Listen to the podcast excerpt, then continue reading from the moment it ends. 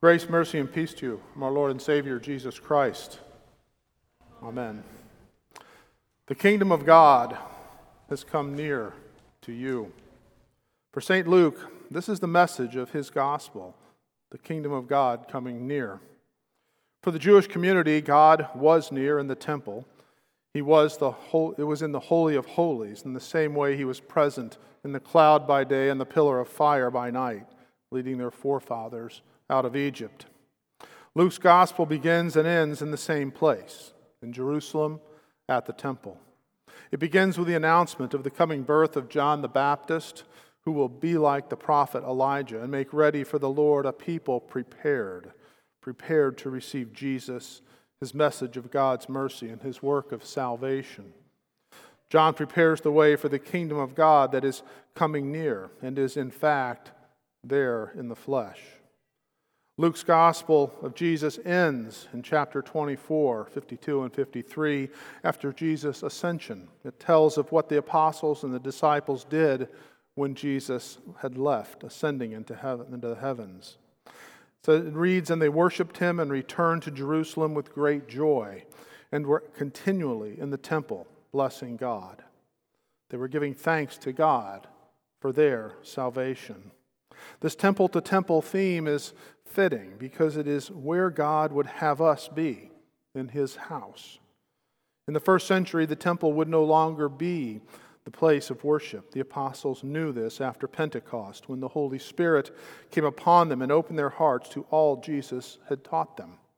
The church would move to gatherings of believers, some who, have, who had already been baptized into the faith, and others learning, be catechized before their baptism.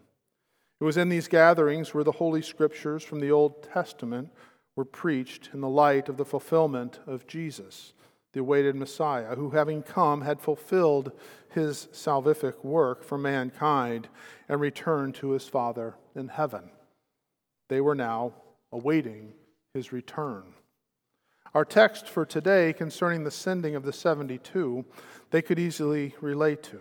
They were living and sharing that peace of Christ that was present in their teachers and in them as receivers of the message of salvation through faith in Christ. They lived through and in the moment that the kingdom of God had come near to have mercy, to give sight to the blind, heal the sick, and release the captives that were bound in sin and death. Many of them had personally seen and heard him, Jesus, God in human flesh, and witnessed his suffering and death and seen him after the resurrection. They had the promise that he would be with them always as they had been baptized into him and as they were joined in the fellowship of his body and blood through the sacrament he had given and commanded in the Last Supper. There was the ever present realization that the kingdom of God had, in fact, come near them and dwelt with them. He had sat at table and eaten with them, sinners, God with them. As wonderful as that reality had been and still was, there would still be persecutions, crosses, even doubt.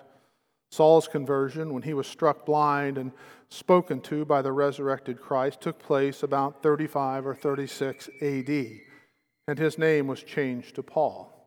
It had been he, Saul, a young man at the stoning of Stephen Stephen was martyred due, his, due to his faithful confession of Christ to those that would stop their ears versus hear the truth of Holy Scripture, he proclaimed. Those rushing to stone Stephen laid their garments at the feet of Saul before the stoning, and Scripture records that Saul approved of it. Here we are, almost 2,000 years since the days of the early church and the time when our Lord walked the earth with us, mankind, whom he had created in his image. The church has grown to cover the whole earth, and the message of Christ is scattered in ways those in the early church and even Martin Luther's time could have scarcely imagined. Yet it is still true that the harvest is plentiful, but the laborers are few. The urgency is still the same. In our text, the 72 went without provision, carry no money bag or knapsack, no sandals, or, or and greet no one on the road. There was an urgency to go and not waste time. It was customary to to greet those you knew when moving about, asking how they were and exchanging news, much like you might run into a friend you had not seen in a while. The command was, Don't do it. Go and share the good news you have been given. In whatever house you enter, first say, Peace be to this house. And if a son of peace is there, your peace will rest upon him. And what were the 72 to do as they stayed in that house? They were to heal the sick, and in it say to them, The kingdom of God has come near you. They were to show mercy that has come with the appearance of the Messiah. What would St. Luke say today, given modern life? How would his message change? No doubt he would use all the available resources to get the message of Christ crucified for the forgiveness of sins into the world. But the message that the kingdom of God has come near you would not change, nor would his teaching on how it comes near change. For that teaching is Jesus' teaching, and it cannot be changed. The kingdom of God comes near in fellowship around the gifts God gives in Christ Jesus. It comes as we gather around the font, the altar, and God's word. The early church of St. Luke's time was one of worship, even daily worship. Jesus is coming back soon, next week or month, was probably their thought, much like when Eve was given the promise of a man that would come and redeem them from their sin. Her firstborn was a man. The man, she thought. She was wrong. So wrong. Jesus, the man, was to come, yes, but it would be according to God's perfect timing, not that of man who he had created. Now, nearly 2,000 years after Luke's time, the urgency has been maybe a little lost. We do not worship as if Jesus will possibly returning this Tuesday at 2 p.m. Don't take that as a prediction. The urgency is lost as we are wrapped up in the minutiae of our daily lives, our work, politics, sports, leisure activities, finances, illness, our own sufferings, and that of those around us. Luke's message would not change. It has not changed. He still proclaims healing that the kingdom of God has come near us. The kingdom is near in God's word, as it is rightly proclaimed, to strike those that are smug and self righteous, and to show mercy to those whose conscience is terrified by their sin. The world still does the work of John the Baptist, calling sinners to repentance, and still the only comfort and life giving cure for sinners is that word. We seek the kingdom of God we seek the kingdom of God come near as we are baptized infants in their lives are changed from being lives ruled by death and the devil to lives eternally alive in Christ Jesus. Alive as he still is and always will be alive eternally. God comes near us in that sacrament. He also comes at that of his son's altar, where we receive the very body and blood of Christ come down from heaven on our lips, in our mouths. We eat and drink this gift, and the kingdom of God is so near, we touch it.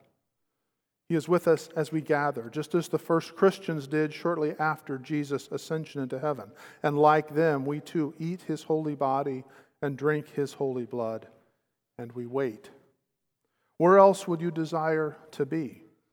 Just as in Luke's time, there are those who do not have faith. The peace given by God in Christ Jesus is proclaimed, and they will not receive it and have it rest in or on them. It may seem like, the, like many around us will not accept this truth that the kingdom of God has come near to you. But in faith, we know it is true. Our lives are anchored by the promise of Christ that He is with us.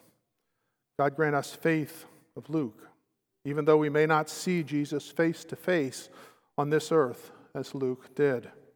May our God and Father grant us faith through the power of His Holy Spirit to see Him with eyes that are opened through the hearing of His word that Luke so beautifully has given us.